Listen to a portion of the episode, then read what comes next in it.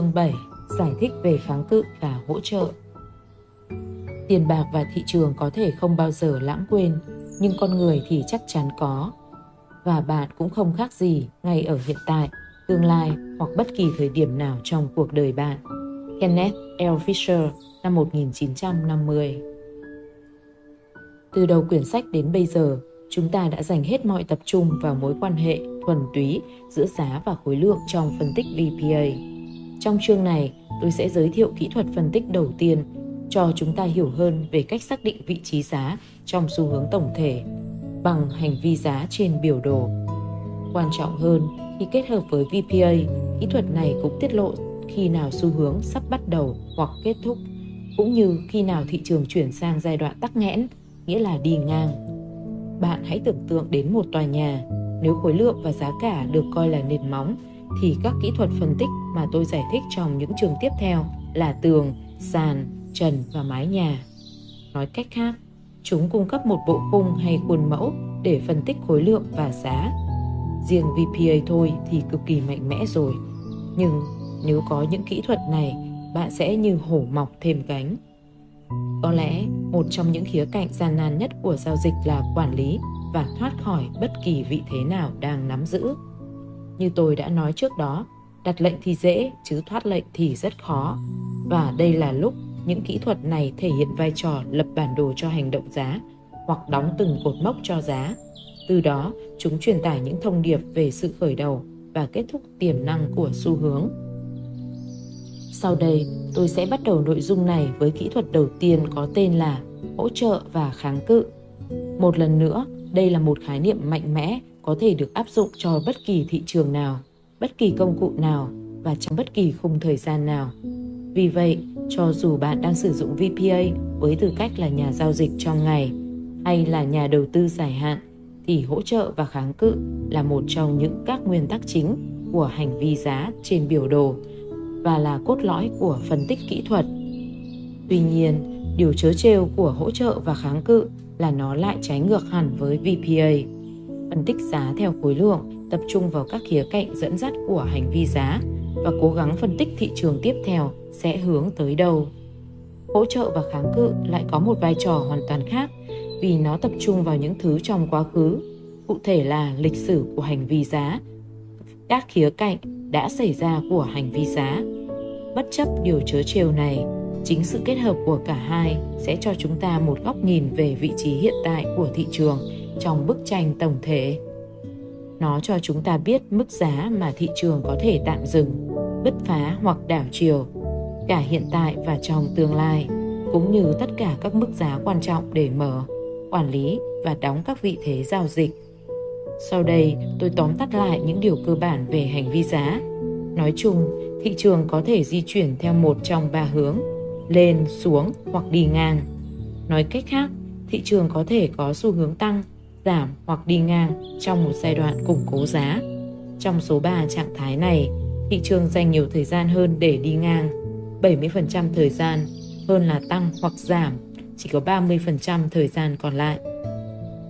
Thị trường đi ngang với vô vàn loại lý do, nhưng chủ yếu rơi vào 3 lý do sau.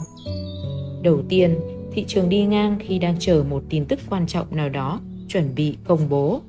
Để chứng kiến điều này trong thực tế, bạn chỉ cần quan sát hành động giá diễn biến. Thị trường có thể chỉ dao động trong một phạm vi hẹp trong vài giờ trước thời điểm tin ra.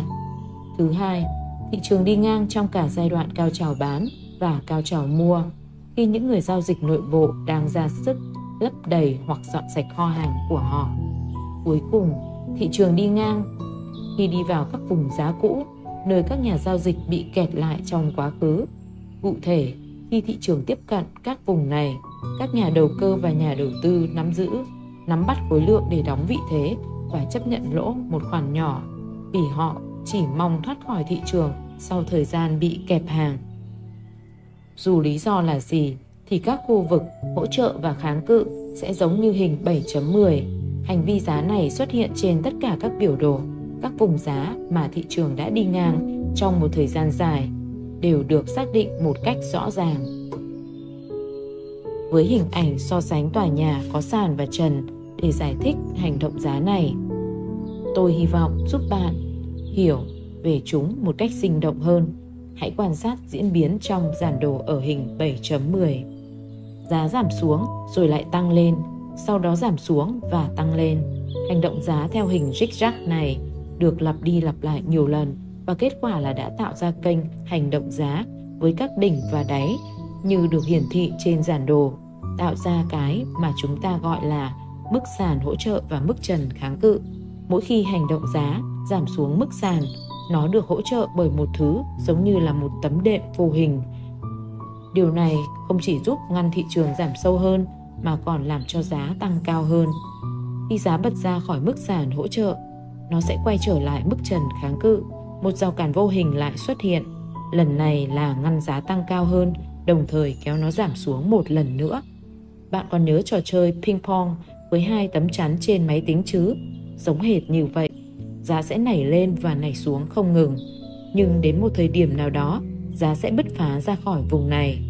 Trước khi tiếp tục nội dung khác, tôi muốn kiểm tra lại và làm rõ một điều quan trọng nhất tại sao hành động giá này lại quan trọng đến vậy chúng ta sẽ cố gắng giải đáp nghi vấn này tại đây. Giả sử trong giây lát, hành động giá trong hình 7.10 không phải là cao trào bán, mà sẽ bứt phá và tăng cao hơn. Vậy điều gì đang thực sự xảy ra trong kịch bản này? Đầu tiên, thị trường đã tăng cao hơn, phe mua vẫn mua theo xu hướng, nhưng sau đó giá đảo chiều và giảm xuống, lớp phe mua đầu tiên bị mắc kẹt ở mức cao hơn này và hiện đang hối hận về quyết định của mình. Họ bị dính bẫy tăng. Thị trường di chuyển xuống thấp hơn, nhưng sau đó bắt đầu tăng trở lại, thì lớp phe mua thứ hai tại mức thấp hơn này lo sợ rằng sẽ bỏ lỡ nếu giá tăng cao hơn theo xu hướng và họ mua thêm. Khi thị trường tiếp cận điểm đảo chiều lúc trước, những phe mua bị mắc kẹt trong quá khứ vui mừng bán ra để thoát khỏi thị trường vì một khoản lỗ nhỏ, ai may mắn thì hòa vốn áp lực bán này đẩy thị trường xuống thấp hơn, rời khỏi mức trần kháng cự, nhưng lớp phe mua thứ hai lại đang mắc kẹt. Sau đó, thị trường chạm sàn một lần nữa, lớp phe mua thứ ba nhập cuộc, cho rằng thị trường sẽ tăng lên nên đã đẩy giá lên mức trần. Lớp phe mua thứ hai nhanh chóng bán tháo và thoát khỏi thị trường với mọi khoản lỗ nhỏ để lại lớp người thứ ba đang ôm hàng trên mức trần kháng cự Hành động giá cứ thế lặp đi lặp lại. Tại đỉnh của mỗi con sóng, phe mua bị kẹt lại và sau đó thoát ra, bán lại cho phe mua mới khi xuất hiện con sóng thứ hai. Những người này sau đó lại trao tay cho những người khác ở con sóng tiếp theo. Chính việc mua rồi bán liên tục này tại cùng một mức giá đã tạo nên một giải băng vô hình giới hạn bởi hai mức đỉnh và đáy trên biểu đồ giá. Những phe mua tại mức sàn hỗ trợ rất vui vẻ và kỳ vọng giá tăng lên, họ đã mua với giá rẻ khi thị trường giảm trở lại. Chứng kiến giá tăng lên, sau đó giảm về mức đặt lệnh ban đầu, không như những phe mùa tại mức trần kháng cự. Họ vẫn an toàn và chưa thua lỗ, cùng lắm thì hòa vốn, cho nên họ hy vọng có được lợi nhuận. Sự sợ hãi vẫn chưa thể thúc đẩy họ đưa ra quyết định. Trên thực tế, các mức giá sàn và giá trần này không có gì vi diệu cả. Chúng chỉ đơn giản là đại diện cho mức độ đỉnh điểm của nỗi sợ hãi và lòng tham trong vùng giá và thời điểm nào đó. Phải luôn nhớ rằng hành động giá được thúc đẩy bởi hai cảm xúc cơ bản này và trong giai đoạn tắc nghẽn của hành vi thị trường, chúng ta sẽ được chứng kiến những cảm xúc này ở dạng cơ bản nhất. Ở đỉnh của con sóng đầu tiên, lòng tham được đẩy lên đỉnh điểm.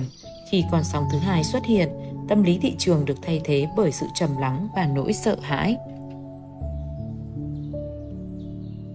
Lòng tham và nỗi sợ hãi lòng tham và nỗi sợ thúc đẩy thị trường, đỉnh điểm của xu hướng tăng.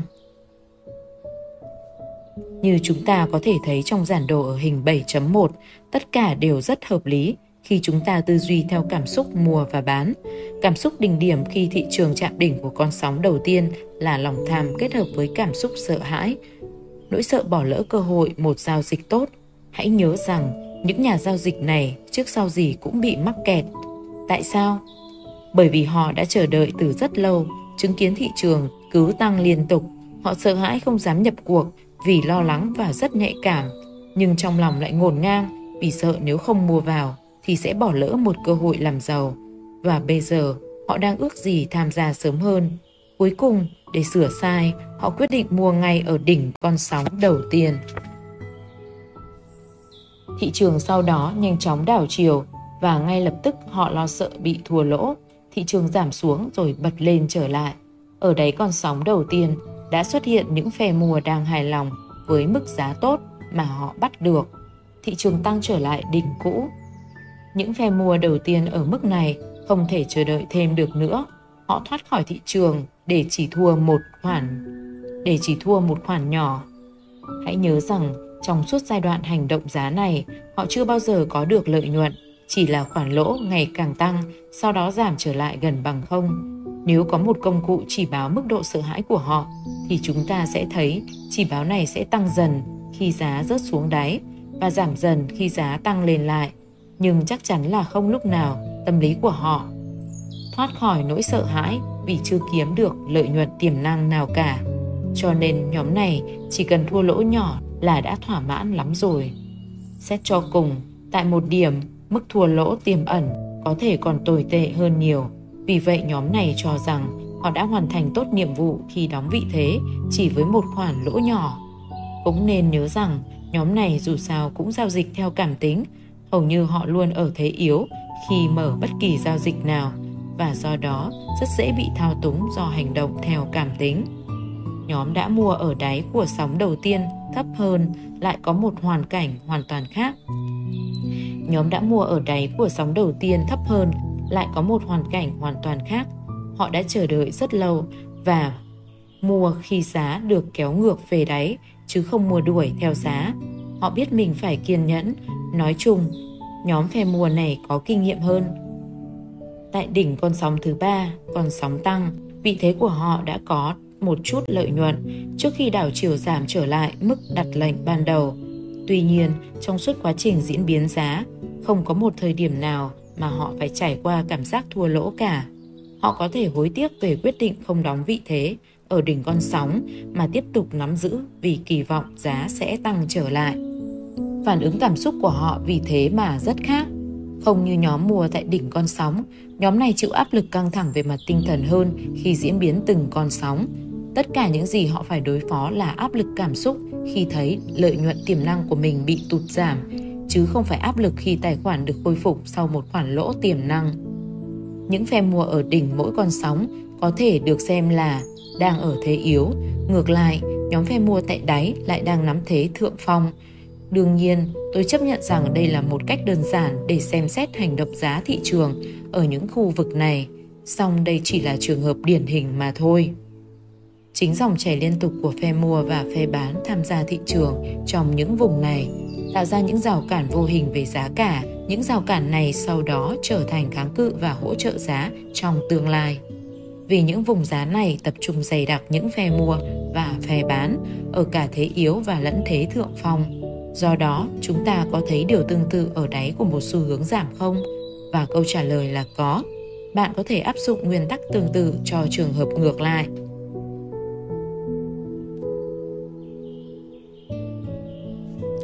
Lòng tham và nỗi sợ thúc đẩy con sóng, đáy của xu hướng giảm.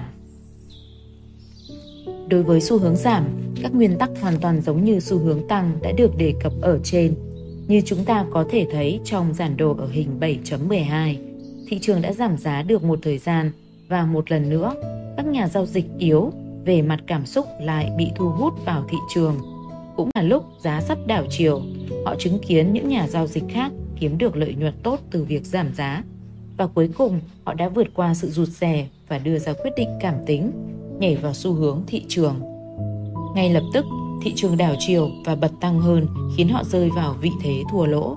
Sau đó, mọi thứ trở nên tồi tệ hơn, nỗi sợ hãi càng gia tăng khi mức thua lỗ càng nặng nề. Cuối cùng, thị trường quay trở lại vị trí mà họ đã đặt lệnh ban đầu và họ thoát ra nhẹ nhõm vì chỉ lỗ một khoản nhỏ.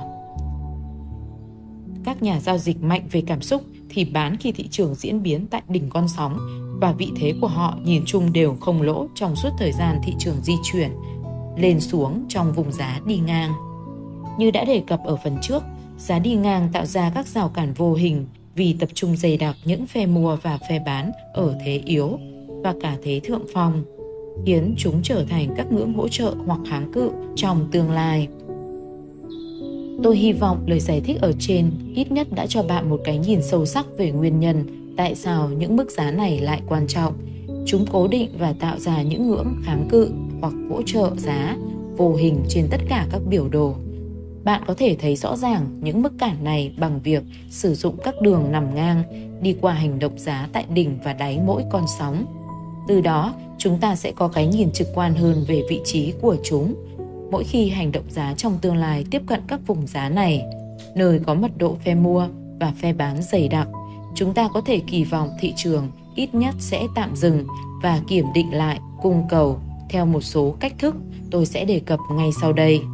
Khi thị trường tạm dừng tại một trong những vùng giá này cũng là một điểm quan trọng không kém, giá chỉ tạm dừng mà thôi, sau đó sẽ tiếp tục di chuyển theo hướng ban đầu. Cả hai đặc điểm này đều rất quan trọng vì truyền tải cho chúng ta những tín hiệu cần thiết. Tất cả đều được xác thực bằng khối lượng mà chúng ta sẽ xem xét ngay sau đây. Nhưng trước tiên, tôi cần phải đưa ra một số nguyên tắc chung khi sử dụng kỹ thuật phân tích này. Nguyên tắc đầu tiên Đường kẻ chúng ta vẽ trên biểu đồ để xác định trần và sàn của các vùng giá. Đường kẻ chúng ta vẽ trên biểu đồ để xác định trần và sàn của các vùng giá này không phải là các mức bất gì bất dịch. Hãy xem chúng như những sợi dây cao su mềm dẻo. Nhớ rằng phân tích kỹ thuật và VPA là một môn nghệ thuật chứ không phải khoa học chính xác. Mặc dù các mức này tạo thành các ngưỡng kháng cự hoặc hỗ trợ giá, nhưng chúng không phải là những bức tường vững chắc và đôi khi bạn sẽ thấy giá xuyên qua chúng rồi quay trở lại tiếp cận một lần nữa. Do đó, hãy tư duy tương đối và linh hoạt hơn khi vẽ các mức này. Nguyên tắc thứ hai, hãy luôn ghi nhớ định luật thứ hai của Wyckoff, luật nhân quả. Nguyên nhân lớn sẽ được phản ánh trong kết quả lớn và có thể áp dụng cho ngưỡng hỗ trợ và kháng cự. Khi thị trường đi ngang trong một phạm vi hẹp càng lâu thì hành động giá bứt phá ra khỏi phạm vi này càng kịch tính và mạnh mẽ. Đương nhiên, tất cả điều này chỉ là tương đối, nhất là bởi vì nếu thị trường đã đi ngang trong một vài tuần trên biểu đồ ngày thì nó sẽ có xu hướng với thời lượng tương đương như vậy hoặc sự bứt phá ra khỏi vùng đi ngang trên biểu đồ 5 phút có thể chỉ kéo dài 1 giờ hoặc hơn một chút. Tất cả chỉ là tương đối. Hãy nhớ rằng luật nhân quả bao gồm cả khái niệm về thời gian. Nguyên tắc thứ ba Nguyên tắc thứ ba có lẽ là nguyên tắc khiến hầu hết các nhà giao dịch mới bối rối. Làm sao để biết khi nào thị trường bị tắc nghẽn? Nói cho cùng, nếu lấy quá khứ để phân tích lại thì rất dễ để biết giá tắc nghẽn ở vùng nào. Nhưng khi thị trường diễn biến thì chỉ sau khi xảy ra giai đoạn tắc nghẽn thì mọi thứ mới có thể khẳng định được. Đây là lúc mà đỉnh hoặc đáy xoay chiều tách biệt trở thành các tín hiệu quan trọng. Tuy tồn tại nhiều công cụ tự xác định, nhưng bằng mắt thường bạn có thể dễ dàng phát hiện ra chúng. Các điểm xoay chiều tách biệt. Đây là những điểm cụ thể bắt đầu mọi giai đoạn tắc nghẽn giá và cách dễ nhất để hiểu những điểm xoay chiều là giả sử tại thị trường đang tăng cao hơn trong một xu hướng tăng và một đỉnh xoay chiều tách biệt xuất hiện trên biểu đồ. Đây là dấu hiệu đầu tiên của sự suy yếu.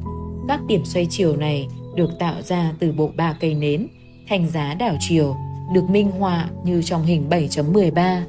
Điều kiện để trở thành bộ ba cây nến hoặc thanh giá đảo chiều chính là mô hình đỉnh xoay chiều là cây nến ở giữa phải có mức đỉnh và đáy cao hơn mức đỉnh và đáy của hai cây nến hai bên.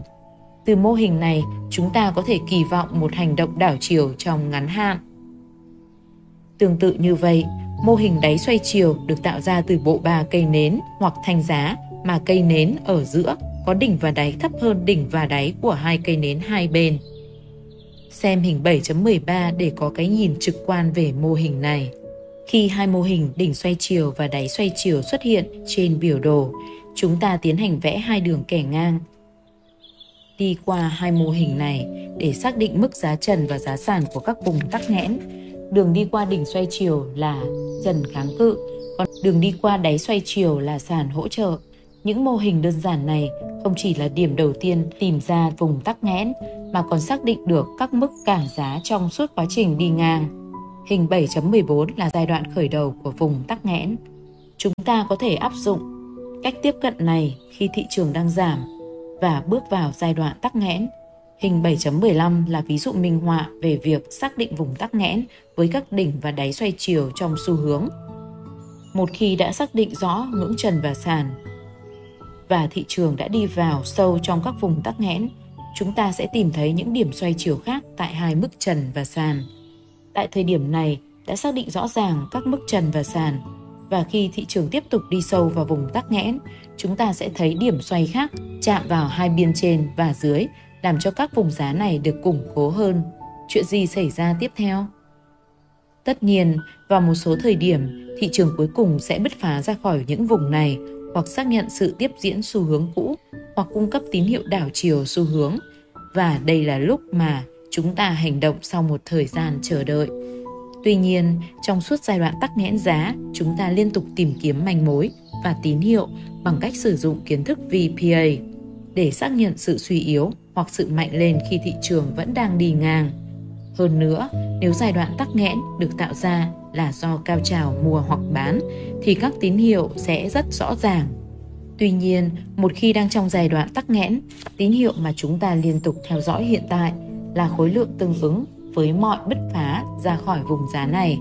Như chúng ta đã thấy, các vùng tắc nghẽn được ví dụ như khu vực đông dân cư, nơi trú ngụ của nhiều nhà giao dịch bị mắc kẹt ở vị trí bị động và vì vậy, bất kỳ sự bứt phá nào vượt qua đó cũng cần phải có khối lượng, rất nhiều khối lượng. Nếu sự bứt phá chỉ được hỗ trợ bởi một khối lượng thấp, thì đây không phải là bứt phá, mà là cái bẫy. Mà những nhà giao dịch nội bộ răng ra, thường được gọi với cái tên quen thuộc, phá vỡ giả fake out. Việc bứt phá khỏi vùng giá như vậy với khối lượng thấp là một chiều bẫy kinh điển của những người giao dịch nội bộ và thường được gọi là giả mạo những người giao dịch nội bộ đang cố gắng bẫy các nhà giao dịch đi sai hướng của thị trường một lần nữa bằng một chiến lược hết sức kinh điển bứt phá ra khỏi vùng tắc nghẽn chỉ các nhà giao dịch VPA mới biết về hành động giả này vì khối lượng liên quan đến bất kỳ sự dịch chuyển nào của giá, dù là cao hơn hoặc thấp hơn cũng sẽ hiển thị rõ ràng trên biểu đồ. Đây là lý do tại sao các vùng giá này rất quan trọng và chúng quan trọng vì ba lý do. Đầu tiên, chúng ta đang nắm giữ vị thế trên thị trường và có một sự bứt phá đã được xác định xuất hiện thì đây là tín hiệu tốt rõ ràng về sự tiếp diễn xu hướng và do đó chúng ta có thể tự tin duy trì vị thế của mình. Thứ hai, nếu vẫn đang đứng ngoài thị trường thì đây cũng là một tín hiệu tuyệt vời để mở vị thế. Thứ ba, nếu đang nắm giữ vị thế và xu hướng đảo chiều theo hướng không có lợi, thì chúng ta cũng có một tín hiệu rõ ràng để đóng vị thế. Cuối cùng, một khi thị trường bứt phá ra khỏi những vùng này thì chúng ta sẽ là một nền tảng giá, hỗ trợ và gắng cự, rõ ràng nếu trong tương lai giá có quay lại. Từ đó, chúng ta sẽ dễ dàng hơn trong việc quản lý và thoát vị thế dựa trên những mục tiêu giá được tạo ra từ các nền tảng này. Tôi đã từng nói rằng, đặt lệnh thì dễ chứ thoát lệnh thì rất khó. Và đây là cách giúp các nhà giao dịch giảm đi sự gian nan đó vì nó cung cấp một bản đồ trực quan về ngưỡng kháng cự hoặc hỗ trợ mà thị trường sẽ phải dừng lại hoặc đảo chiều. Bây giờ chúng ta sẽ bắt đầu phân tích hành động bứt phá và khối lượng tương ứng cũng như điều mà mọi người kỳ vọng khi thị trường vượt ra khỏi vùng giá tắc nghẽn. Hình 7.16 là một giản đồ hoàn hảo về những gì chúng ta mong đợi, một hành động bứt phá tăng. Kịch bản tiếp theo có thể là sự tiếp diễn xu hướng tăng hiện tại hoặc đảo chiều giảm. Nhưng điều đó không quan trọng. Những điểm quan trọng đều giống nhau và là những điểm sẽ được đề cập dưới đây. Đầu tiên, để bất kỳ sự bứt phá và duy trì nào bên ngoài vùng tắc nghẽn là thật, có nghĩa không phải là cái bẫy, chúng ta cần nhìn thấy sự rõ ràng của hành động giá bên trên mức trần kháng cự. Hãy nhớ điều mà tôi đã nói trước đó, đây là những mức linh hoạt và tương đối, chúng mềm dẻo như dây cao su. Do đó, nếu giá chỉ vượt lên vài tích thì không được gọi là bứt phá. Chúng ta cần thấy một giá đóng cửa phải nằm trên mức trần một cách rõ ràng. Một câu hỏi được đặt ra bao nhiêu mới được gọi là rõ ràng? Thật không may là không có một quy tắc nào. Bất gì bất dịch cả tất cả đều tùy thuộc vào sự phán đoán kinh nghiệm và cả thị trường vì mỗi thị trường sẽ có hành vi giá và đặc điểm rủi ro riêng biệt nhưng cần phải có một khoảng cách có thể nhìn thấy rõ ràng giữa giá đóng cửa và mức trần của vùng tắc nghẽn. Đây là tín hiệu đầu tiên cho thấy sự bứt phá đang diễn ra. Tín hiệu thứ hai chính là khối lượng. Như chúng ta có thể thấy trong hình 7.16, giá ban đầu tăng cao hơn và xuyên qua mức trần phải đi kèm với khối lượng lớn và tăng dần. Cần phải có một nỗ lực để thoát ra khỏi vùng này, giống như ra sức kéo ai đó ra khỏi vũng lầy hoặc cát lún. Tương tự như vậy, khối lượng tương ứng với vải thành tiếp theo phải phản ánh được nỗ lực này.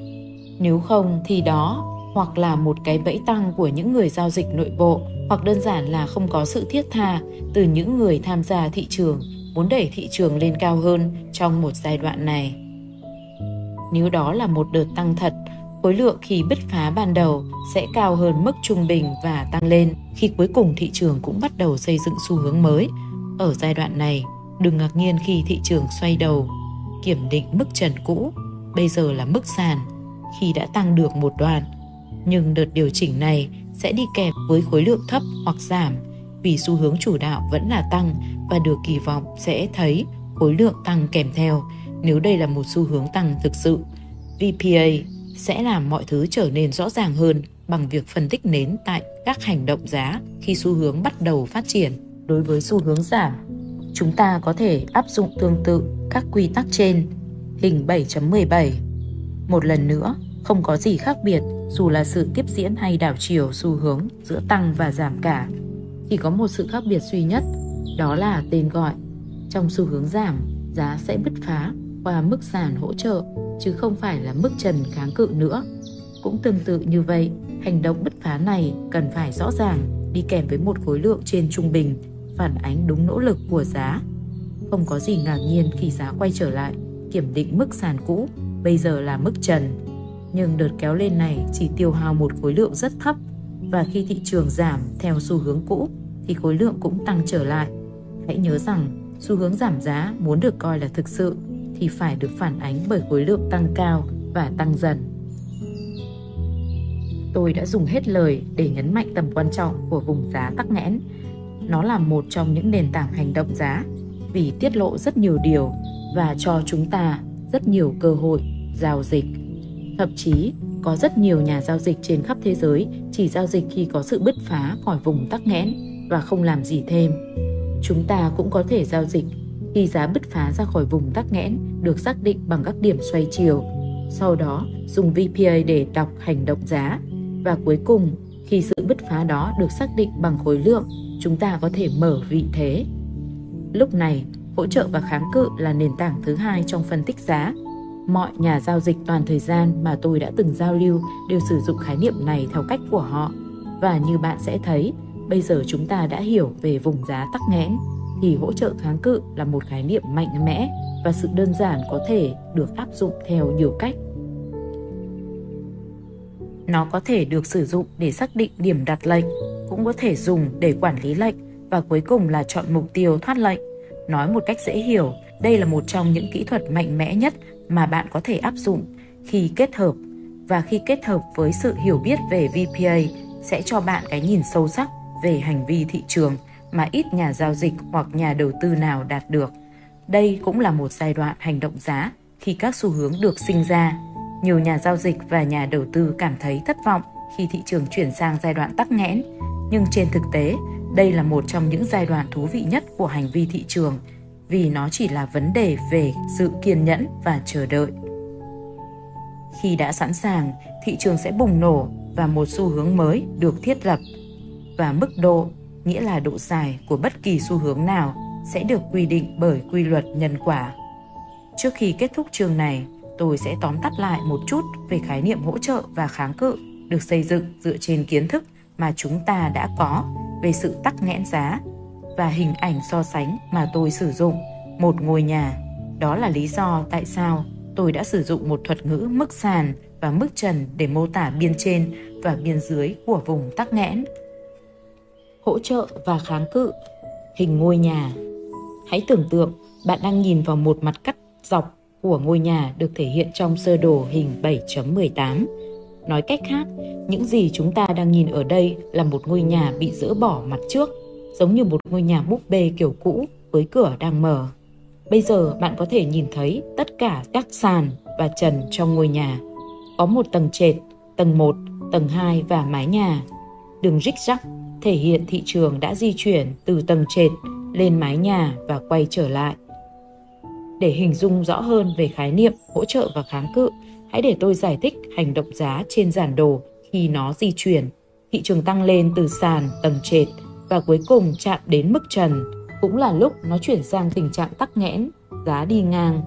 Tại thời điểm này, trần nhà chính là một vùng kháng cự của giá ngăn cản bất kỳ đợt tăng nào cao hơn. Tuy nhiên, vào một thời điểm, mức trần bị phá vỡ và thị trường vượt qua mức sàn đầu tiên. Trần của tầng trệt bây giờ lại trở thành sàn của tầng 1. Nói cách khác, vùng kháng cự hiện tại đã trở thành vùng hỗ trợ giá. Thị trường tiếp tục tăng cao hơn cho đến khi chạm mức trần của tầng đầu tiên. Sau đó, giá chuyển sang giai đoạn đi ngang rồi bứt phá lên tầng 2. Bây giờ, trần của tầng thứ nhất cũng là sàn của tầng thứ hai, tức là hỗ trợ. Cuối cùng, giá tăng chạm trần của tầng thứ hai và bị ngăn lại ở đó, cho thấy mức trần này quá mạnh, khiến cho thị trường phải đảo chiều. Mức trần vẫn không bị xâm phạm và cản mọi nỗ lực tăng giá sau này. Thị trường sau đó đã di chuyển xuống thấp hơn, đã đảo chiều, quay trở lại mức sàn, rồi đi ngang trước khi bứt phá và đi xuống tầng thứ nhất. Tại đó, giá lại chạm sàn và xuyên qua đi xuống tầng trệt. Trong trường hợp này, chúng ta thấy được điều ngược lại. Ngưỡng sàn hỗ trợ giờ đây trở thành ngưỡng trần kháng cự. Cụ thể, mức sàn đầu tiên sau khi giá bứt phá đi xuống trở thành mức trần kháng cự mà giá đã quay trở lên kiểm định lần nữa. Nhưng tại sao khái niệm này lại quan trọng đến vậy? Hỗ trợ và kháng cự rất quan trọng vì một số lý do. Đầu tiên, như chúng ta đã thấy, sự bứt phá ra khỏi vùng giá đi ngang có thể được xác thực nếu đi kèm với khối lượng, từ đó cung cấp những cơ hội giao dịch tuyệt vời. Chúng ta gọi là giao dịch bứt phá, breakout trade. Thứ hai, và có lẽ cũng quan trọng không kém, lý do khiến phương pháp giao dịch này trở nên phổ biến bao hàm trong chiến lược của nó kháng cự và hỗ trợ tạo ra những vùng giá sử dụng như một phần của chiến lược giao dịch và trong thực tế bạn sử dụng chúng để bảo vệ vị thế đang nắm giữ chẳng hạn như nếu sử dụng giao dịch bứt phá thị trường bản thân nó đã tạo ra những vùng cản tự nhiên để bảo vệ vị thế của bạn, khỏi những biến động bất ngờ theo hướng không có lợi cho bạn. Quay lại hành động giá trong ví dụ ngôi nhà ở trên, khi tiếp cận bức trần ở tầng đầu tiên, giá đi ngang, tạm dừng, sau đó xuyên qua để lên tầng tiếp theo. Giờ đây, bức trần đó đã trở thành bức sàn tự nhiên, hỗ trợ giá và bảo vệ chúng ta trong trường hợp giá quay đầu. Theo quan điểm của VPA để giá xuyên qua trở lại và giảm xuống tầng đầu tiên thì cần phải có một nỗ lực tương ứng. Nghĩa là khối lượng. Do đó mà mức sàn này là một tấm chắn rất có lợi cho chúng ta. Không chỉ đóng vai trò bảo vệ, nó còn là nền tảng hỗ trợ. Bạn gọi nó là bệ phóng cũng được, để giá tiếp tục tăng cao hơn. Vẹn cả đôi đường, bạn có thể an tâm khi biết rằng một khi thị trường đã xuyên qua một bức trần một khi thị trường đã xuyên qua một mức trần, nó không chỉ biến thành mức sàn mới, hỗ trợ giá, mà còn là tấm lá chắn ngăn giá giảm trở lại khi thị trường quay đầu kiểm định lại những mức này. Bất cứ lệnh, dừng lỗ nào đều có thể đặt ở mức giá thấp hơn vùng tắc nghẽn để an toàn hơn. Đây là lý do tại sao giao dịch bứt phá lại phổ biến đến vậy. Và khi nó được hỗ trợ bởi VPA sẽ càng trở nên mạnh mẽ hơn. Các nguyên tắc tương tự cũng được áp dụng khi thị trường có xu hướng giảm. Ví dụ, ngôi nhà sử dụng cho xu hướng tăng, nhưng khi giá giảm, cơ chế sẽ được thị trường vận hành giống hệt như vậy. Từ mái nhà, giá giảm xuống mức sàn của tầng thứ hai cũng là mức trần của tầng thứ nhất, đi ngang rồi xuyên xuống như vậy, mức sàn hỗ trợ giờ đây đã biến thành mức trần kháng cự, cộng thêm áp lực giảm giá và một tấm lá chắn tự nhiên ở trên, giá sẽ bị ngăn chặn nếu xuất hiện bất cứ sự đảo chiều ngắn hạn nào. Một lần nữa, đối với một nhà giao dịch theo phương pháp bứt phá thì tình huống vẹn cả đôi đường được áp dụng cho xu hướng giảm. Với một xu hướng đã tiến triển tốt thì đây là cách để giao dịch hiệu quả, nhưng sức mạnh của nó tiềm ẩn trong hành động giá và diễn biến trong quá khứ Nói một cách văn vẻ là thị trường che giấu một mật mã DNA của nó trong các biểu đồ giá. Những vùng tắc nghẽn này vẫn ở đó và không mất đi đâu cả, giá thì vẫn di chuyển, và tại một thời điểm nào đó trong tương lai, giá sẽ trở lại tại các vùng này. Nếu nó không hoạt động trong một thời gian dài thì sẽ trở nên mạnh mẽ nếu được kích hoạt. Giá tiếp cận vùng tắc nghẽn, nghĩa là giá tiếp cận vùng tắc nghẽn. Điều này đặt ra một câu hỏi, liệu thị trường có ký ức không? Hay là bởi vì với tư cách là nhà giao dịch, tất cả chúng ta đều nhìn vào cùng một biểu đồ và do đó những vùng giá này trở thành những lời tiên tri tự ứng nghiệm. Có lẽ là do những chỗ này tập trung đông các nhà giao dịch đang bị mắc kẹt, vẫn kiên trì và chờ đợi có một ngày thị trường sẽ quay trở lại để họ thoát ra với một khoản thua lỗ nhỏ hoặc lợi nhuận nhỏ. Nếu nó cũng có thể là sự kết hợp của tất cả những điều này, nhưng dù lý do là gì thì những vùng này có thể và đóng một vai trò quan trọng trong hành vi giá khi chúng được thị trường ghé thăm nhiều lần. Ngoài ra, chỗ nào tập trung nhiều vùng tắc nghẽn thì tác động của chúng với chỗ đó càng đáng kể hơn. Chúng ta hãy quay lại ví dụ ngôi nhà một lần nữa và cụ thể là lúc thị trường không thể vượt qua mức trần ở tầng thứ hai. Lý do sự thất bại này là vì những vùng tắc nghẽn này đã kéo dài liên tục trong cùng một chỗ và giá đã từng thất bại khi tiếp cận trong quá khứ. Nếu như vậy, thì bạn có thể được chứng kiến vùng tắc nghẽn này ở khung thời gian cao hơn một cách rõ rệt và dĩ nhiên hoàn toàn có khả năng giá thất bại một lần nữa. Nguyên nhân đằng sau có thể đây là một cao trào bán trên đỉnh xảy ra nhiều năm trước đó và từng được xem là vùng mà thị trường rơi vào trạng thái quá mua, còn bây giờ được xem là mức giá hợp lý.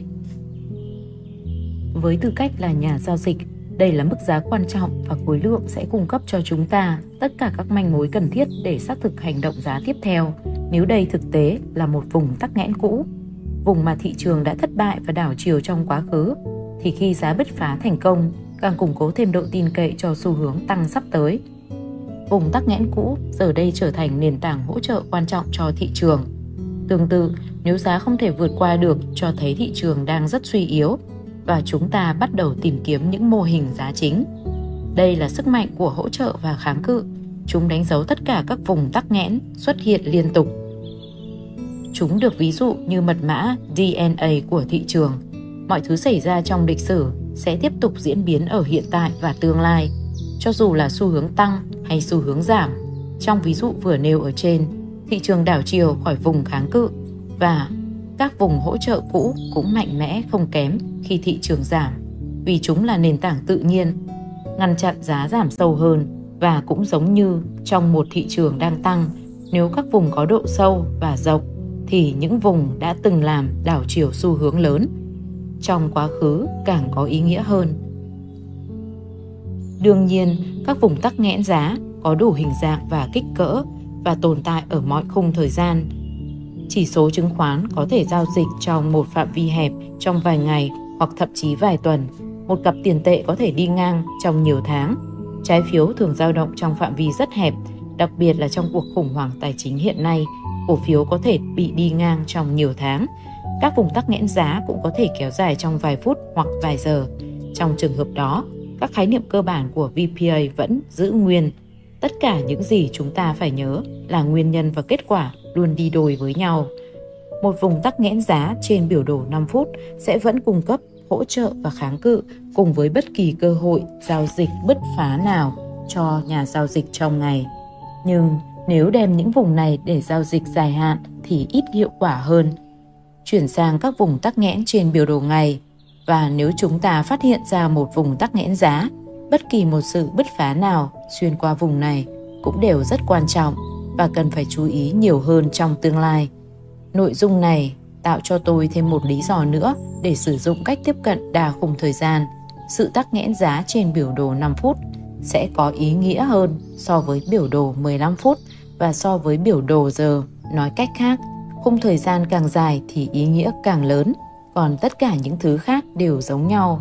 Nhân quả và khái niệm về thời gian một lần nữa có sự liên quan với nhau. Hỗ trợ và kháng cự là một khái niệm mạnh mẽ theo đúng nghĩa của nó. Hãy kết hợp chúng với VPA để biến nó thành một nền tảng khác trong phương pháp giao dịch của bạn dựa trên khối lượng và giá cả. Cảm ơn các bạn đã lắng nghe.